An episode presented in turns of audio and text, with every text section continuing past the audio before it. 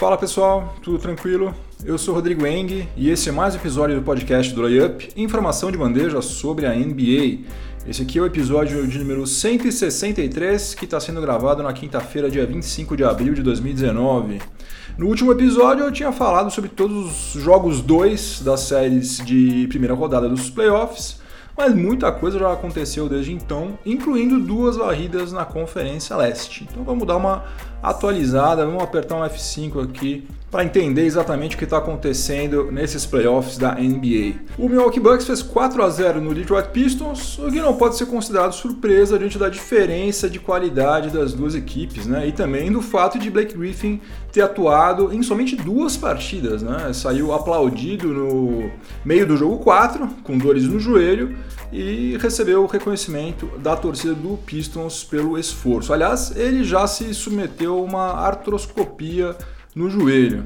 Uh, o Pistons apostou todas as fichas exatamente em Blake Griffin, né? Vai pagar mais de 70 milhões de dólares para ele nas duas próximas temporadas. Só que tá na cara, né, gente? Precisa dar um jeito de colocar mais qualidade nesse time, né? Nenhum time vai conseguir ir muito longe sem pelo menos dois jogadores que são capazes de colocar a bola embaixo do braço e decidir efetivamente uma partida. E hoje, Blake Griffin é uma estrela solitária em Detroit. Né? André Drummond faz o arroz com feijão muito bem feito, mas a sua natureza sempre vai ser a de coadjuvante, né? o cara que faz o serviço sujo de pegar rebote, proteger a cesta e colocar umas bolas para dentro quando ele estiver embaixo da cesta, né? Literalmente embaixo da cesta, aí você passa para ele, ele faz a cesta. Eventualmente ele consegue errar também. Aliás, nessa série contra o Bucks, ele foi ridículo no setor ofensivo, né? Teve 44,4% de aproveitamento nos arremessos de quadra.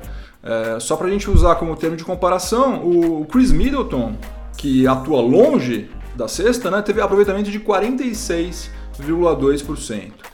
E Red Jackson, já falei muito sobre ele aqui, é um ótimo armador reserva.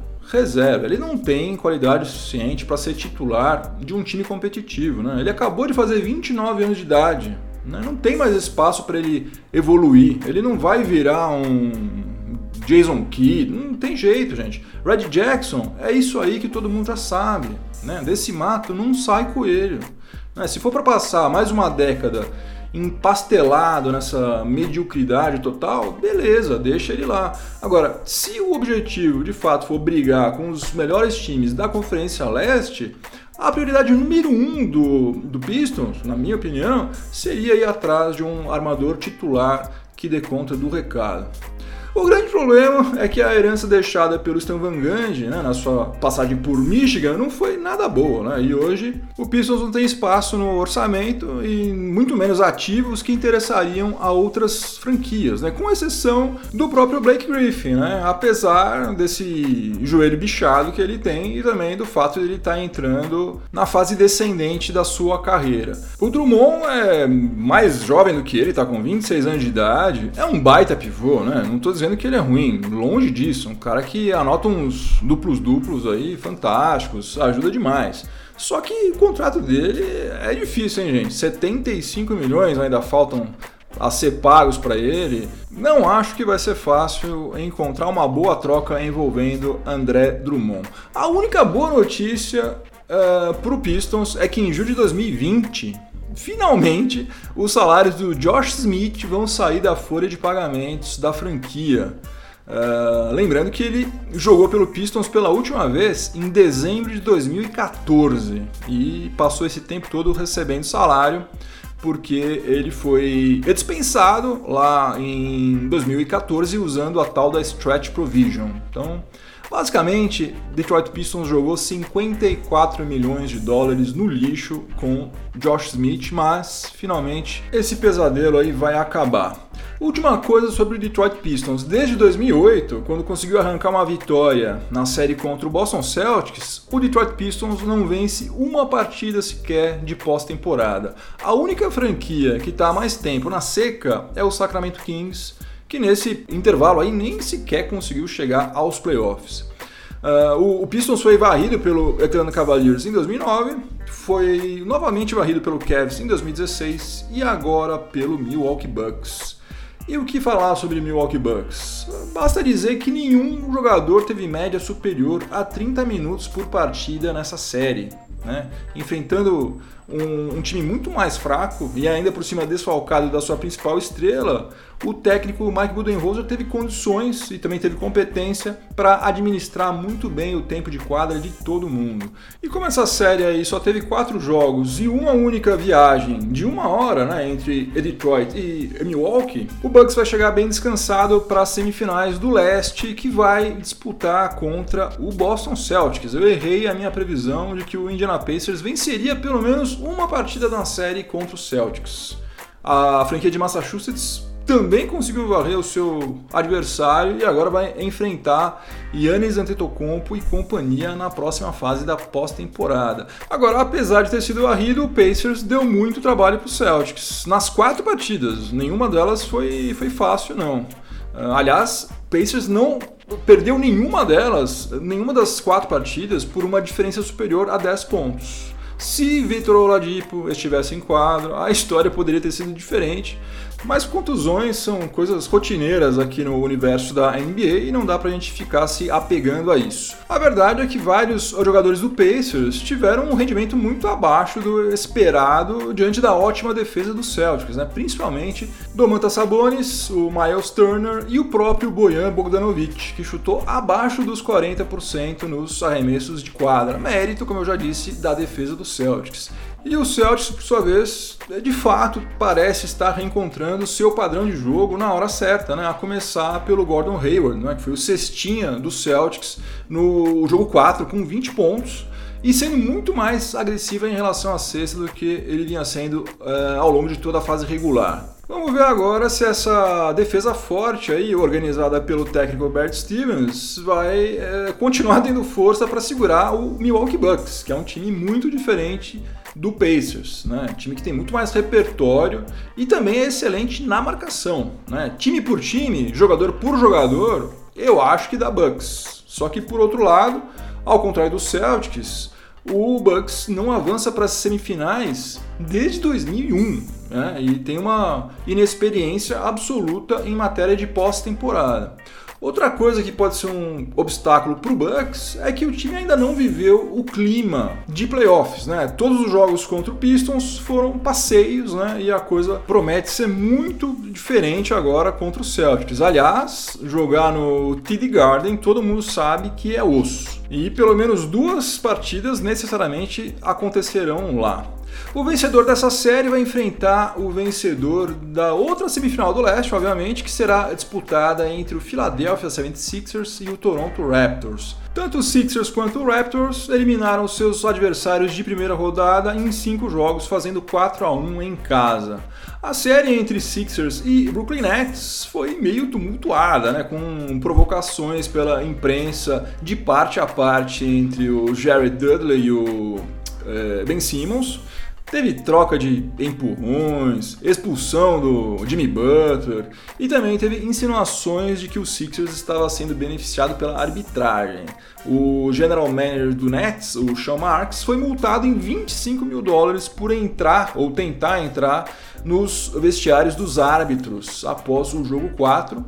E depois disso, o acionista minoritário do Nets, o Joe Tsai, publicou um tweet apoiando a atitude do Sean Marks e também cobrando justiça nas arbitragens da NBA, pelo que ele foi multado em 35 mil dólares. Bom, essa multa aí tem um efeito moral apenas, né, decorativo, porque Joe Tsai tem um, um patrimônio de 10,9 bilhões de dólares. Né? Isso aí não faz cócegas ao seu bolso. E ele também tem, como vocês se lembram muito bem, a opção de adquirir em 2021 os 51% remanescentes das cotas do Nets que ainda estão nas mãos do russo Mikhail Prokhorov. Então, mesmo o Tsai sendo hoje apenas um acionista minoritário, ele não é apenas um acionista minoritário, ele é o futuro proprietário do Nets, né? E porque fatalmente quando chegar 2021 ele vai comprar esses 51% e vai passar a ser o único dono da franquia do Brooklyn Nets. Olha, de fato, algumas decisões aí da arbitragem a gente até poderia questionar, coisa e tal, mas como acontece em qualquer jogo, em qualquer série, né? Não foi por causa disso que o Sixers fez 4 a 1 no, no Nets, né? A grande verdade é que pelo menos dois jogadores que são essenciais para o plano de jogo do Nets renderam muito abaixo do que eles poderiam render. D'Angelo Russell e principalmente Joey Harris. Joey Harris teve um aproveitamento de ridículos 19% nos arremessos de três pontos, sendo que ele tinha sido o líder da NBA durante a fase regular.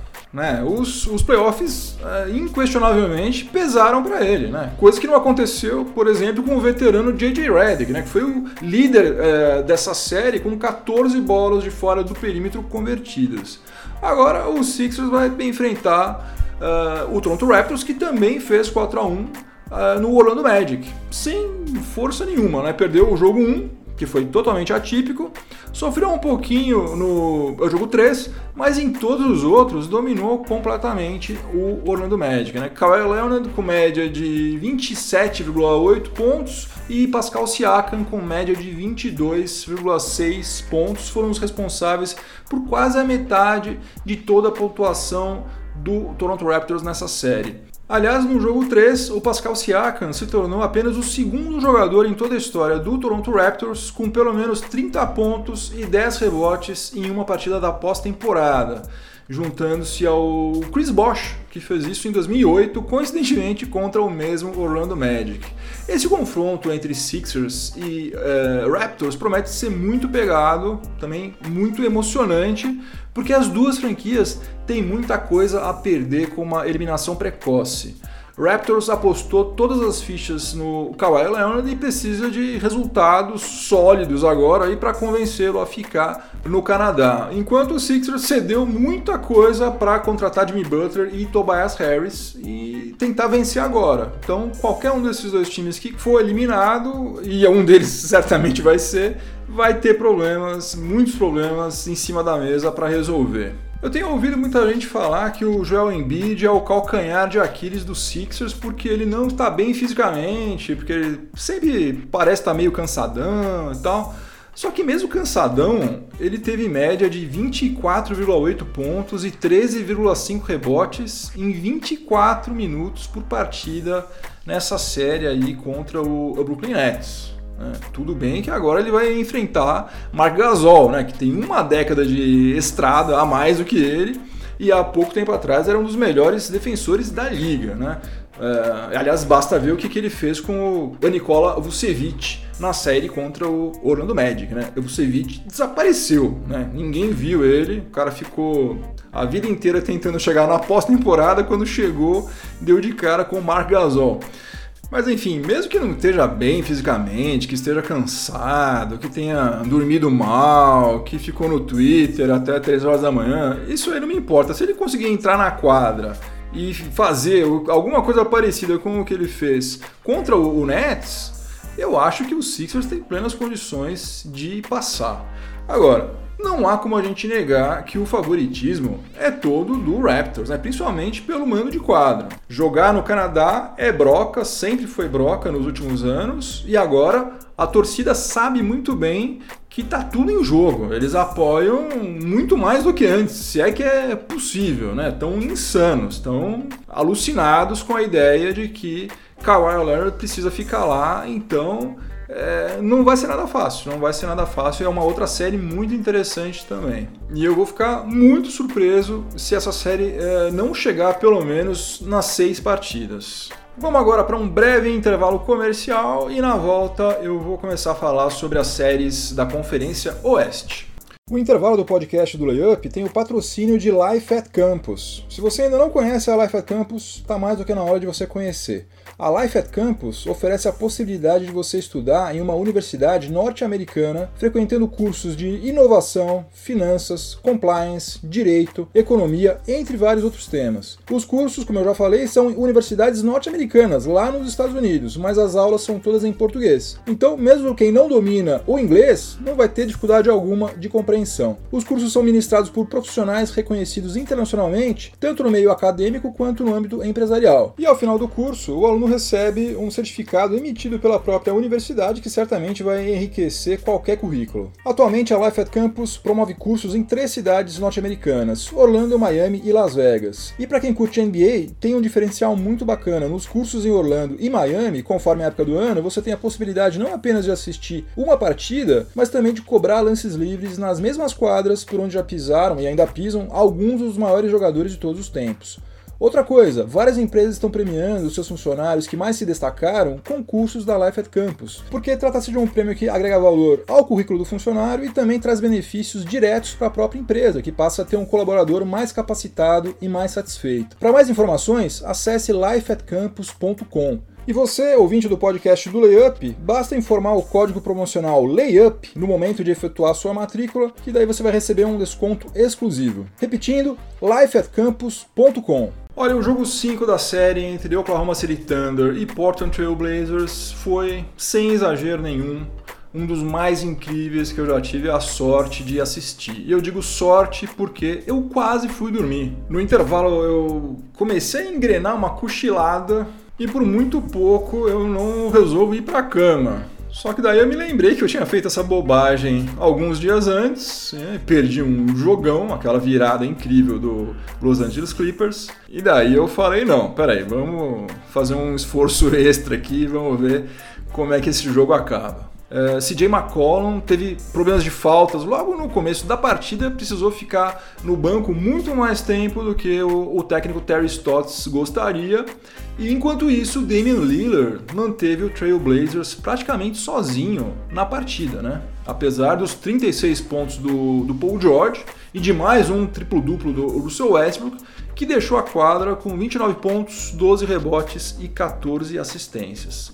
Daí, no terceiro período, o McCollum voltou e o, o Trailblazers conseguiu abrir a sua maior vantagem na partida, que foi de apenas 9 pontos. Só que o Thunder não estava nem um pouco afim de ser eliminado na primeira rodada pelo terceiro ano consecutivo, né? E daí começou o quarto período jogando para salvar a temporada. Billy Donovan deixou Steven Adams no banco, que estava sendo jantado por McCollum e por Lillard no pick and roll, e manteve um small ball lá com o Dennis Schroeder que deu muito certo durante algum tempo.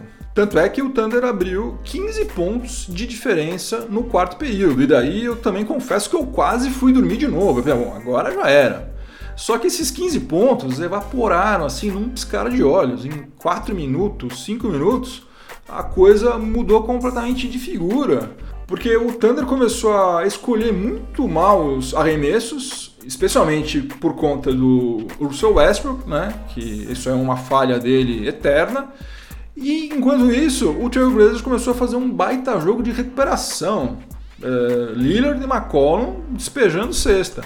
E daí chegou na última posse de bola, que foi simplesmente insana, né? Placar empatado em 115, Lillard gastando o tempo do relógio, mas é, você não tava entendendo nada, porque, pô, caramba, esse cara tá batendo bola longe da cesta pra caramba, como é que ele vai pontuar, o que, que esse cara vai fazer? E marcado por ninguém menos do que Paul George, que foi o líder da NBA em roubos de bola na fase regular, ou seja, não tava diante de um Zé Mané qualquer, tava diante de um dos melhores marcadores atualmente. E daí, Damian Lillard me mete aquela, aquele chute de três pontos do meio da quadra, do meio da quadra praticamente épico. Né? Não deixou um segundo no relógio para o Thunder tentar fazer qualquer coisa, ainda mandou um tchauzinho para Russell Westbrook. Damian Lillard saiu de quadra com 50 pontos nas costas, marcou 50 pontos.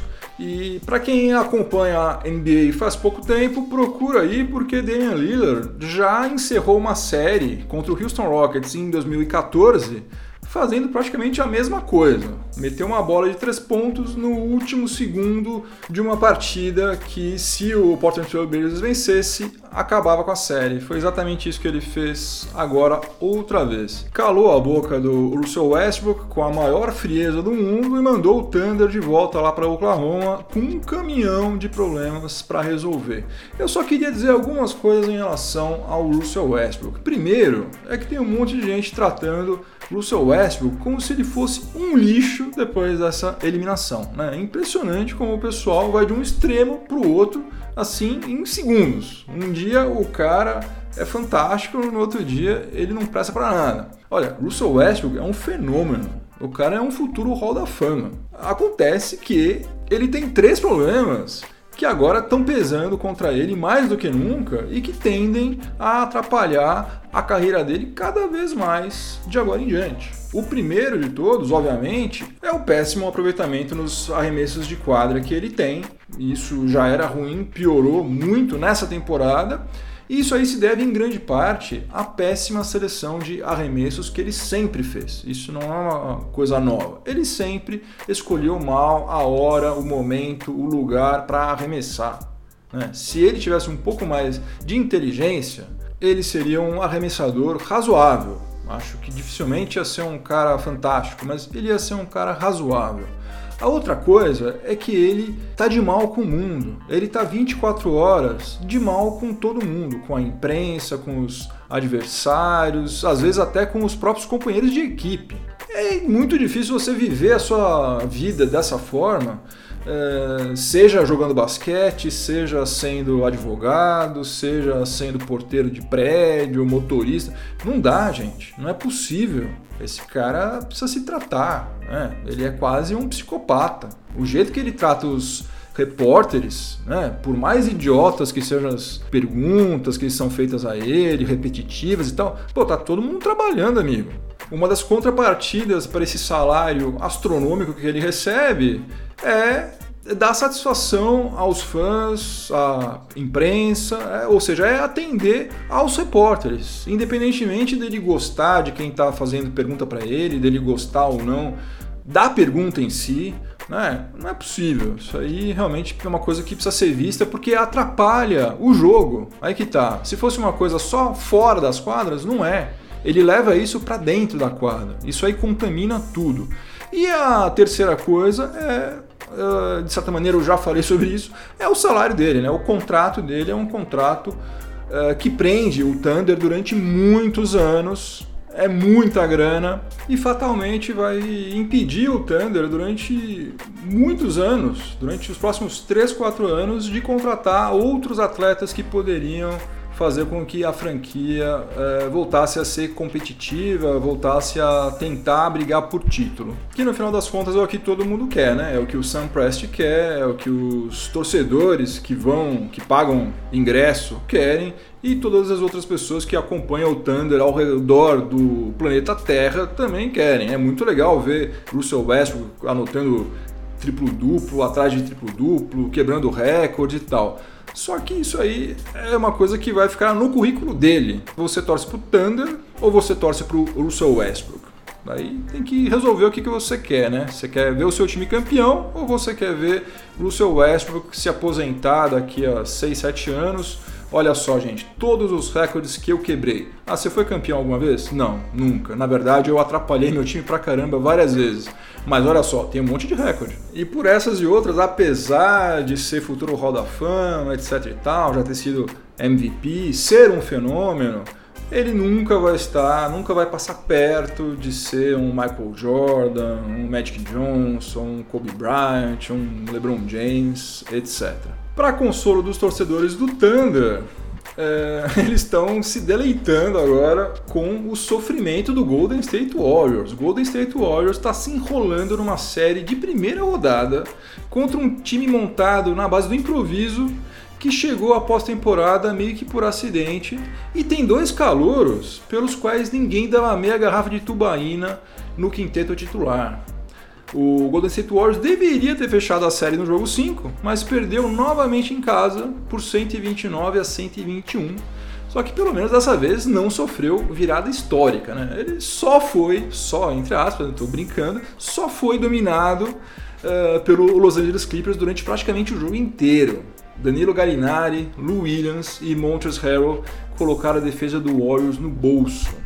Aliás, se o time do Warriors tivesse jogado com um décimo da garra do Montrezl Harrell, teria atropelado o Clippers, né? Só que não aconteceu, o time está completamente desinteressado. aquela virada histórica que tinha sofrido, aparentemente já esqueceram. Já, ah, não, a gente vai passar por cima de todo mundo. Não passa por cima de todo mundo, gente. Precisa jogar, precisa entrar na quadra e fazer mais cesta que o outro time. Senão vocês não ganham.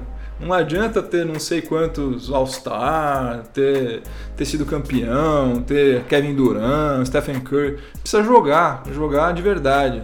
Né? Agora o Warriors vai ter que se desgastar pelo menos mais uma vez, né? vai ter que fazer pelo menos mais um jogo fora de casa e que ninguém mais tem segurança de dizer que vai ser o último jogo da série.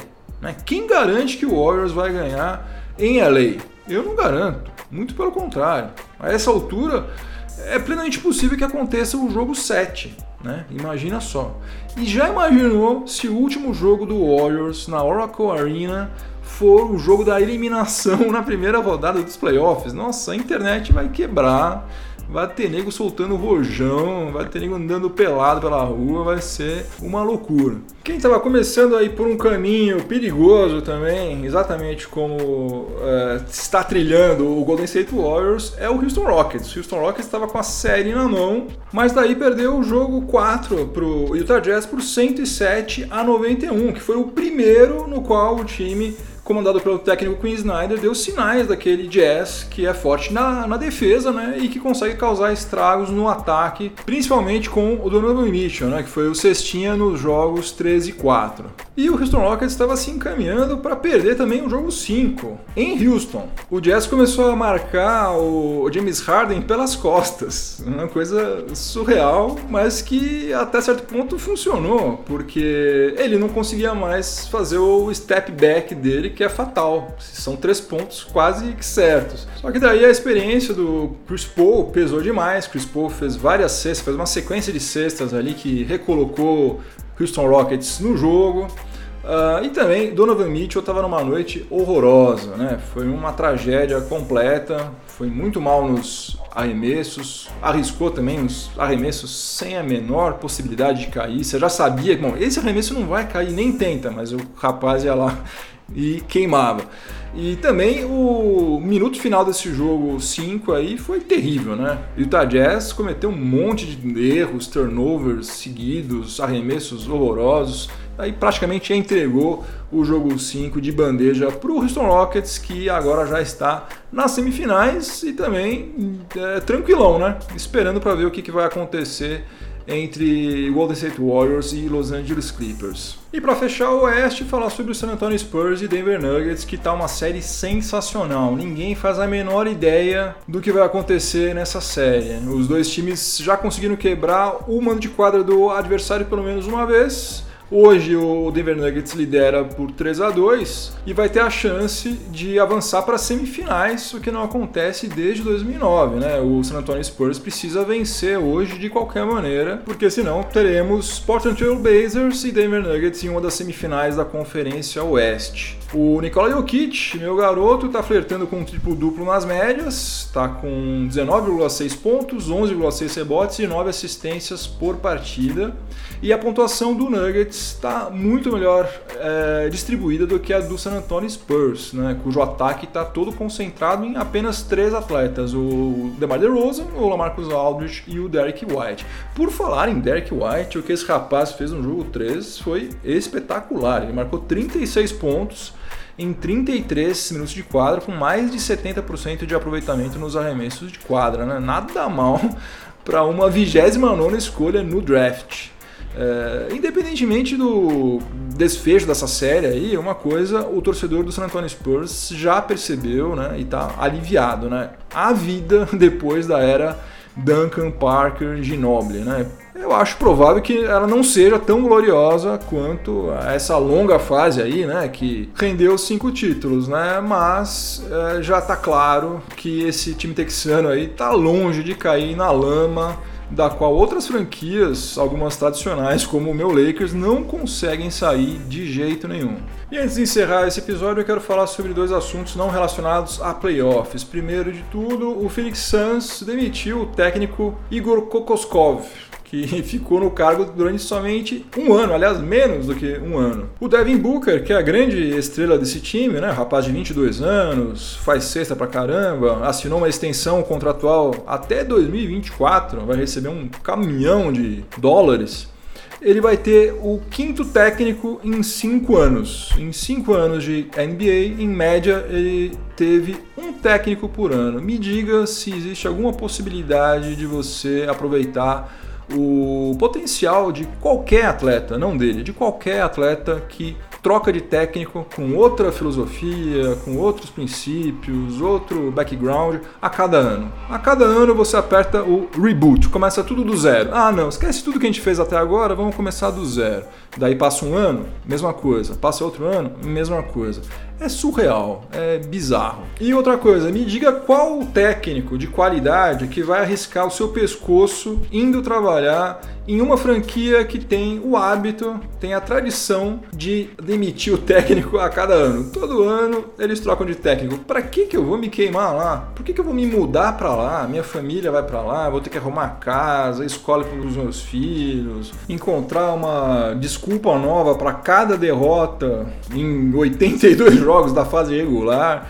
É uma roubada sem tamanho, né? Boa sorte para o Phoenix Suns, para os torcedores do Suns, para o Devin Booker, mas olha, vai precisar de muita sorte mesmo. E outro assunto sobre o qual eu queria falar é a acusação de assédio sexual que está pesando sobre o técnico Luke Walton, ex-técnico do Lakers e atual técnico do Sacramento Kings uma moça, é, agora, dois anos depois, porque isso supostamente aconteceu em 2017, teria subido até o quarto de hotel do Walton e lá ele teria praticado atos libidinosos com a moça contra a vontade dela, né? Isso que é o principal, né? Porque se todo mundo que praticar atos libidinosos for alvo de algum, algum processo, vai faltar fórum, vai faltar juiz para julgar todo mundo. A grande questão é que a moça alega que ele é, partiu para cima dela sem que ela é, houvesse dado consentimento para isso. Aquela velha história, né, gente? Vai ficar a palavra dele contra a dela, né? Porque até onde eu sei, pelo menos, não existe nenhuma prova, não existe uma testemunha, não tem um arquivo de áudio, de vídeo. É somente ele falando que ele não fez isso e ela dizendo que ele fez sendo que isso aconteceu há praticamente dois anos. Não faço a menor ideia se ele é inocente, se ele é culpado, se a moça é uma aproveitadora, se não é. O que eu acho estranho, sinceramente, é que ela tenha esperado todo esse tempo para tomar qualquer atitude em relação a isso, que é uma coisa grave. E além de ser grave, é uma coisa que não acontece todo dia, né? Não é todo dia que você é assediada sexualmente. Né? Eu tenho esposa, eu tenho irmã, eu tenho sobrinha, tenho cunhada, tenho sogra. Nenhuma delas eu tenho certeza ia esperar quase dois anos para tomar alguma providência depois de ter sido vítima de assédio sexual. Enfim, isso aí é uma questão para os tribunais. E a não ser que uma das duas partes confesse, né? Vamos supor, o Luke Walton chega e fala: Puxa vida, olha, de fato eu agi mal, eu fiz isso, eu fiz aquilo. Ou a moça, por outro lado, chega e diga: Olha, na verdade eu estava mentindo, não aconteceu nada disso. A não ser que uma dessas duas coisas aconteçam, a gente nunca vai saber exatamente qual a verdade. A única coisa que eu sei é que se eu fosse jogador ou técnico da NBA, eu ia pensar um milhão de vezes antes de ficar sozinho, principalmente no meu quarto, com uma moça, mulher, senhora, seja lá o que for, até homem, né? Atualmente, até homem, que eu não conhecesse, que eu não sei quem é, não sei que apito toca, não sei quais são as verdadeiras intenções. É isso, pessoal. Vou ficando por aqui. Obrigado pela companhia. Eu sou Rodrigo Eng e você escutou o podcast do Layup. Semana que vem tem mais. Um ótimo final de semana para todo mundo, muito juízo. Voltem todos inteiros e inteiras para casa. Um abração. Tchau, tchau.